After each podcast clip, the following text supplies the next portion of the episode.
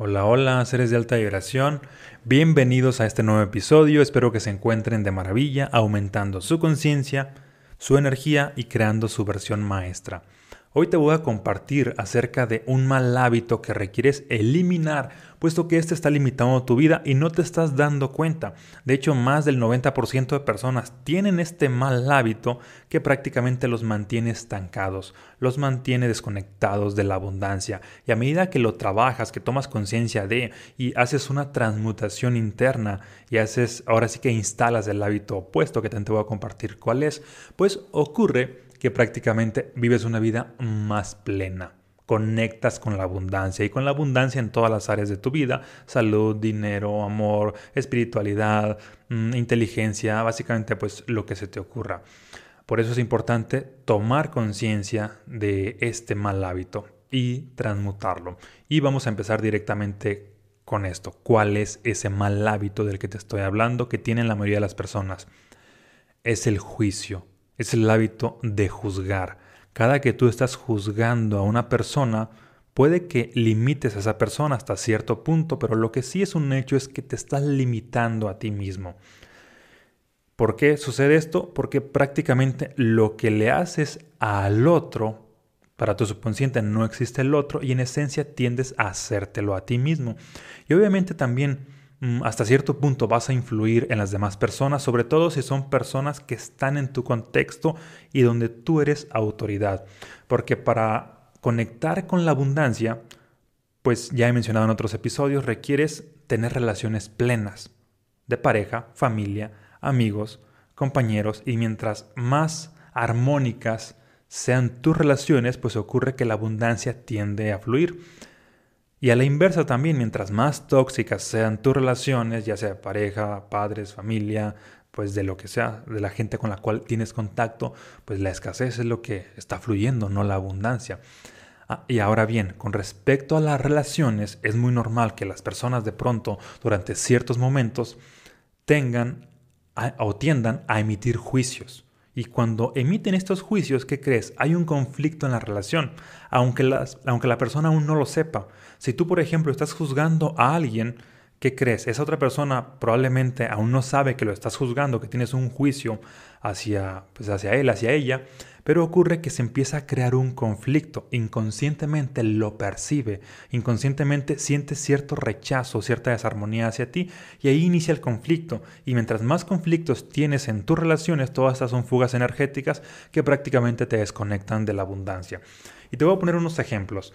Ah, cuando los padres juzgan a sus hijos, ¿qué crees que sucede? Mm, imagina, bueno, para empezar, según ellos o según las personas, dicen, ah, es que los, los padres que nunca deben juzgar a los hijos y también los padres aseguran de que no, es que yo nunca juzgo a mis hijos. Pero siendo honestos, hay ciertos momentos en los cuales emites juicios, aunque no los expresas, te los quedas, pero siguen siendo juicios. Así de que, ah, es que este hijo que es bien flojo, que este que es un inútil, que este es bueno para nada.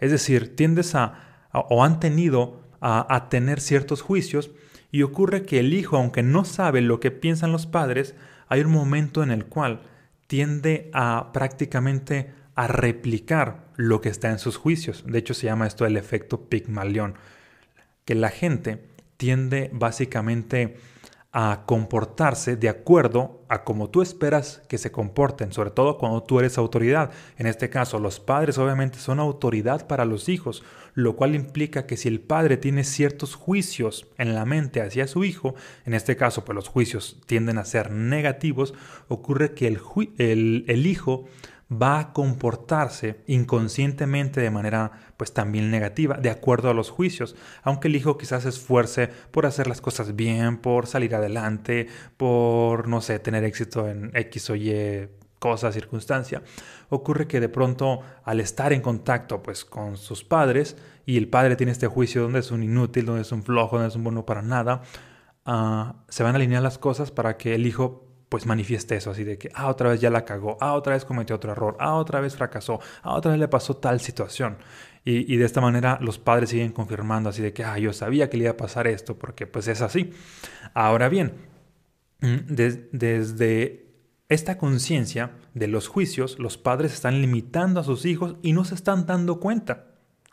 Esto sucede también en otro tipo de relaciones, ahorita te voy a compartir cuáles. Ah, pero aquí la clave es, ¿y cómo poder transmutarlo?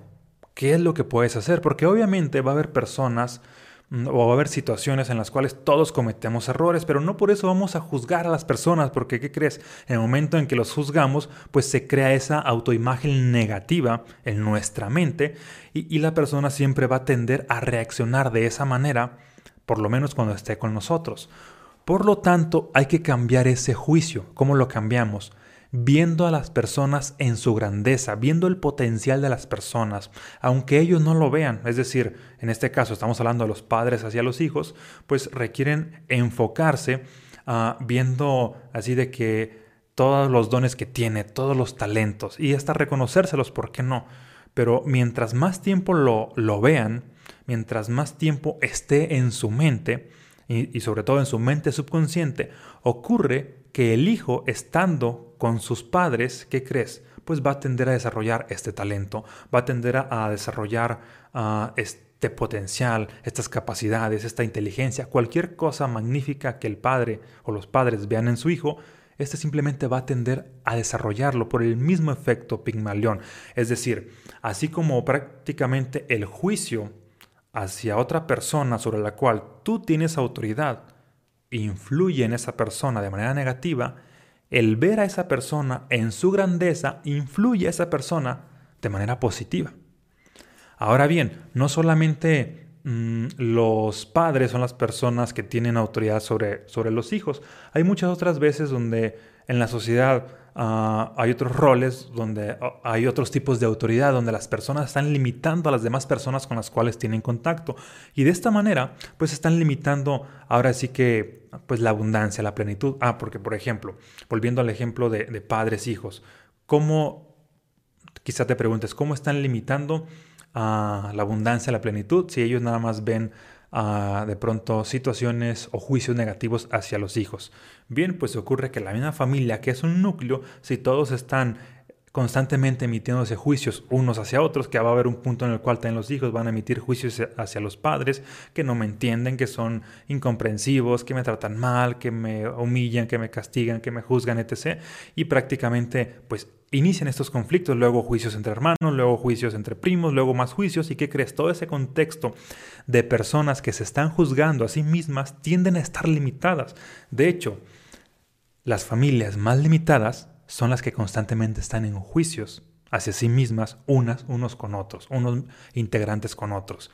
Y a la inversa, las familias más abundantes son las que unos con otros se ven en su grandeza, unos con otros se admiran entre ellos, admiran el potencial, las capacidades, las diferencias, y en vez de estarse juzgando, prácticamente ven lo extraordinario. Fíjate, es lo opuesto. En vez de ver lo que no funciona, ven lo que sí funciona e inclusive lo promueven.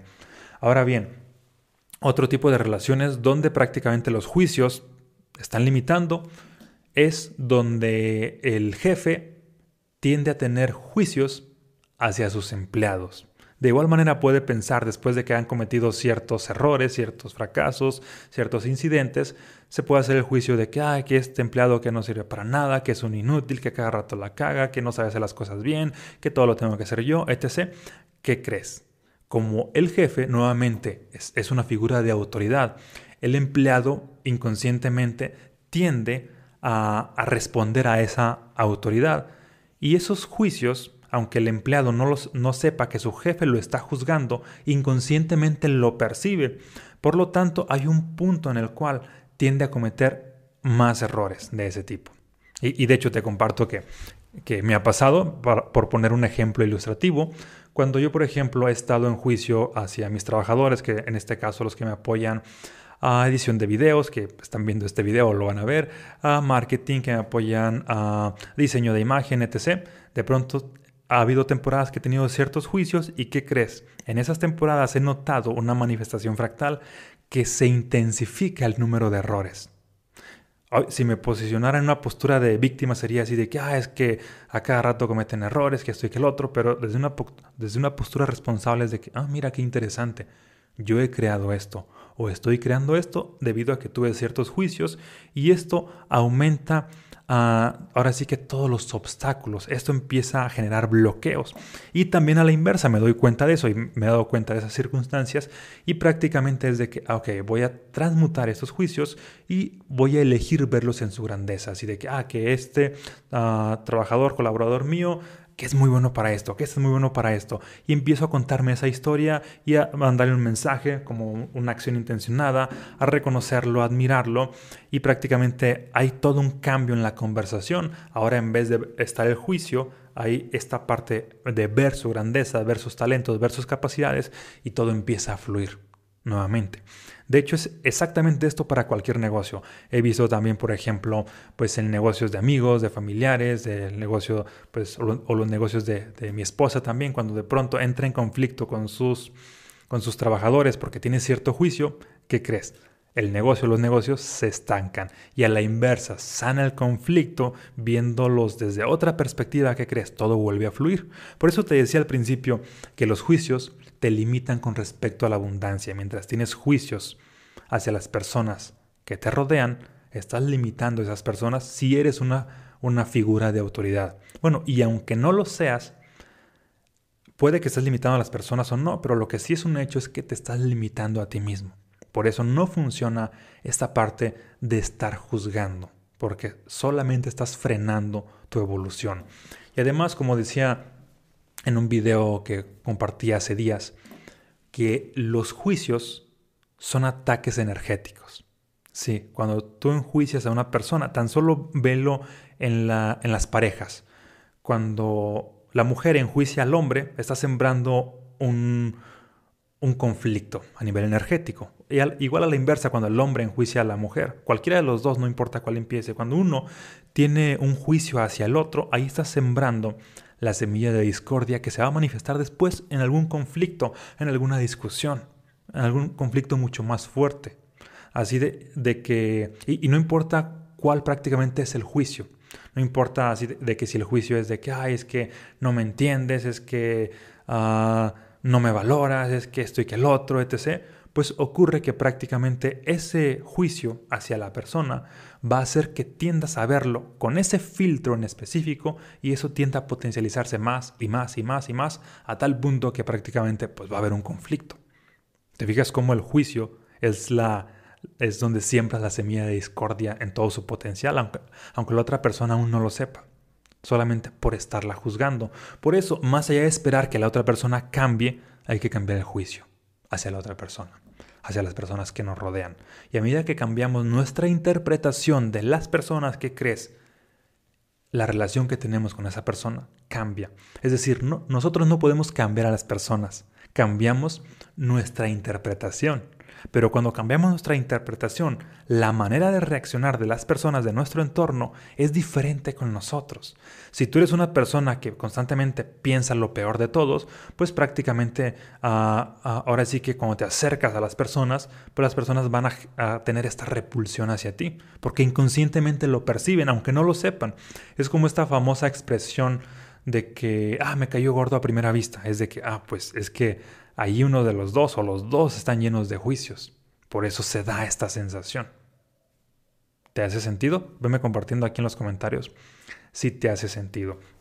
Mm, y, otro ejemplo también, ah, para las personas que tienen pues mm, ciertos negocios, ciertos emprendimientos, cuando prácticamente tienden a tener juicios hacia lo que son sus clientes, ¿qué crees que ocurre?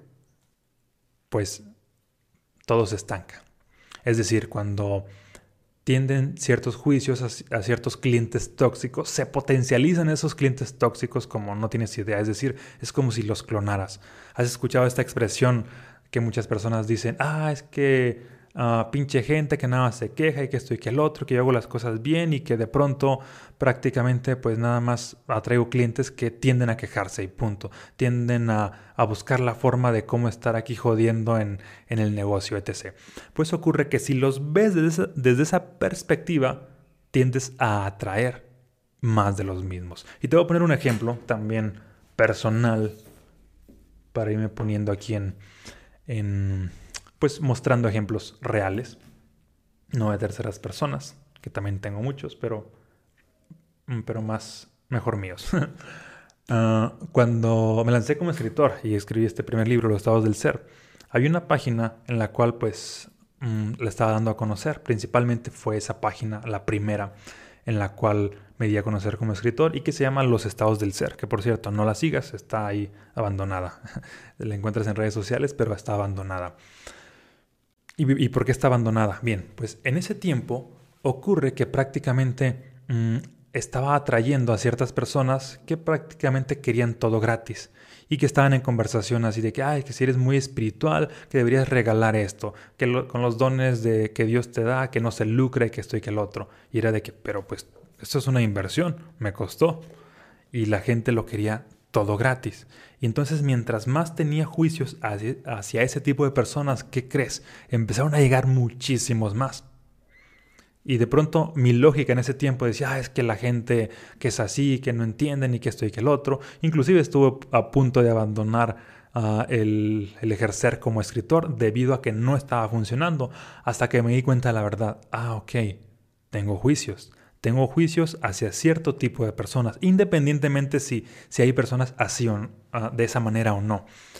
Así de que yo no puedo cambiar a las personas, ¿estás de acuerdo? Pero puedo cambiar los juicios. Y es de que también hay otro tipo, otro tipo de personas que valoran ah, este conocimiento, que le dan un valor especial, que están dispuestos a pagar el precio. Y empecé a prácticamente a reconocer más a esas personas y a darles atención a las que sí quería atraer versus con las que ya no quería atraer. De hecho, esa página precisamente por eso la abandoné y fue donde creé mi primer página de, de Omar Valen. Y un dato curioso, esa página cuando tenía... Mm, como 70 mil seguidores y Omar Valen tenía menos de 5 mil. Omar Valen vendía muchísimo más que la de los estados del ser. Y a pesar de que tenía muchos menos seguidores. ¿Por qué? Porque prácticamente era otro perfil de personas. De hecho, pues tú que me estás escuchando, pues ya ah, me conociste en la etapa de Omar Valen como, como ya como, como autor, que era la imagen que más estaba vendiendo y no tanto como las obras en sí. Mm, y te comparto esto porque es de vital importancia siempre autoobservarnos. Obviamente implica, pues sí, exponernos, pero también implica estar transmutando eh, todo esto que no funciona, toda esta oscuridad que llegamos a tener, toda esta sombra, para de alguna manera iluminarnos y que las cosas puedan seguir fluyendo. En este caso, gracias a que me autoobservé y vi todos estos juicios no funcionales, ¿qué crees? Pues ahora sí que Ah, en este caso, mis ventas de libros se dispararon muchísimo más. Es decir, hubo más abundancia solamente por haber trascendido ese juicio. Entonces, si te fijas, ah, cuando los, los padres trascienden los juicios hacia los hijos, pues ocurre que crean hijos con más potencial. Cuando los los cuando los jefes trascienden los juicios hacia sus empleados, pues crean mejores empresas. Cuando también los emprendedores trascienden los juicios hacia sus clientes, mejoran la relación con los clientes y todo esto pues crea mucha más armonía. Y esto también sucede, por ejemplo, entre alumnos y maestros.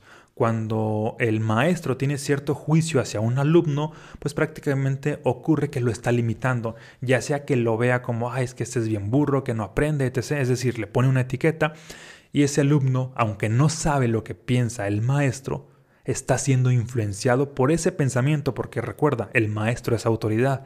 Cualquier persona de autoridad que está llena de juicios hacia la gente de su contexto impacta e influye de manera negativa. Y también a la inversa, cualquier persona de autoridad ah, que tiene o que ve a las personas de su contexto en su grandeza impacta e influye de manera positiva. Por eso también si tú eres algún maestro, mm, que en esencia, en cierto momento de la vida todos somos maestros, pues ocurre que requieres ver a todas las personas en su grandeza, con todo su potencial, ah, con todo lo que pueden lograr, independientemente si lo llegan a lograr o no. Eso ya no depende de ti. Lo que sí depende de ti es siempre verlos en su grandeza, porque ahí estás sembrando la posibilidad de que sí desarrollen ah, lo mejor de ellos. Es decir, cuando una persona está enferma, no veas la enfermedad, ve la posibilidad de esa persona de sanarse. Cuando una persona está en crisis, no la veas quebrada, ve la posibilidad de esa persona de reponerse. Cuando una, cuando una persona está experimentando caos en sus relaciones, no la veas que ya va a pasar este, por una crisis existencial o por un divorcio, sino ve la posibilidad de llevar su relación a otro nivel. Eso es verlo en su grandeza, ver cosas que la persona aún no ha visto. Porque cuando tú ves en su grandeza a las demás personas, pues por ende también tiendes a verte en tu grandeza a ti mismo. Y, y el verte en tu grandeza es prácticamente una forma de entrenar tu mente para acercarte a esa grandeza, para acercar a las personas de tu contexto a esa grandeza. Ah, porque tú, por ejemplo, estás en cierto epicentro de personas, e influyes en las personas que están alrededor de ti, y mientras más veas en su grandeza a todos, ocurre que todos, incluido tú desde luego, tiendes a crecer, es, tiendes a ir a otro nivel. A la inversa de que si empiezas a ver a toda la gente de tu contexto por medio del juicio, todos, incluido tú, tiendes a decrecer, tiendes a estar estancado. Por eso la importancia de ver a las personas en su grandeza y de hecho la forma de contrarrestar el juicio es prácticamente eso, ver el potencial. El juicio es ver lo que no funciona. El potencial es ver lo que sí funciona. A final de cuentas, todo está en tu mente. Si ves lo extraordinario de, de otros, es muy probable que también puedas desarrollar lo extraordinario en ti. Y de esa manera, como sociedad, como cierto consciente colectivo, tendemos a estar creciendo. Esa es la manera en la cual ah, prácticamente podemos mejorar nuestro entorno. Porque obviamente sería muy fácil así de que, ay, aquí donde yo estoy, a ah, donde quiera que voy, toda la gente pues prácticamente es muy tóxica, son vampiros energéticos, etc. Requiero ah, ir a, otro nivel, etc. Así de que, mm, bueno, puede ser, pero si donde quiera que vas hay ese patrón de las personas siempre ah, te están restando, bien, también autoobsérvate a ti mismo, porque probablemente, o no probablemente, es un hecho de que tú eres el epicentro de eso. transforma todos esos juicios hacia las personas y vas a transformar la manera de reaccionar de las personas con respecto a, ti misma, a ti. Decía Mahatma Gandhi precisamente esto, así de que somos una especie de espejo, que no podemos cambiar a las personas, pero si cambio la interpretación que yo tengo de una persona, mejoro mi relación con esa persona. Y de esa manera podía estar en armonía con criminales, de esa manera podía estar en armonía con ladrones, con toda clase de personas que la sociedad considera tóxicos, porque cambiaba su autoimagen, es decir, bueno, más bien la imagen de ellos, es decir, no los veía con el juicio que los veía la sociedad, los veía en su grandeza. Y esas personas estando con él desarrollaban esa grandeza. Así que esa es la invitación.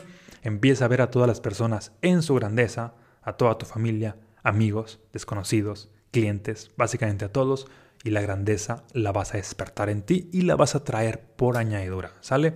Te mando un fuerte abrazo, muchas bendiciones y nos vemos en un próximo episodio.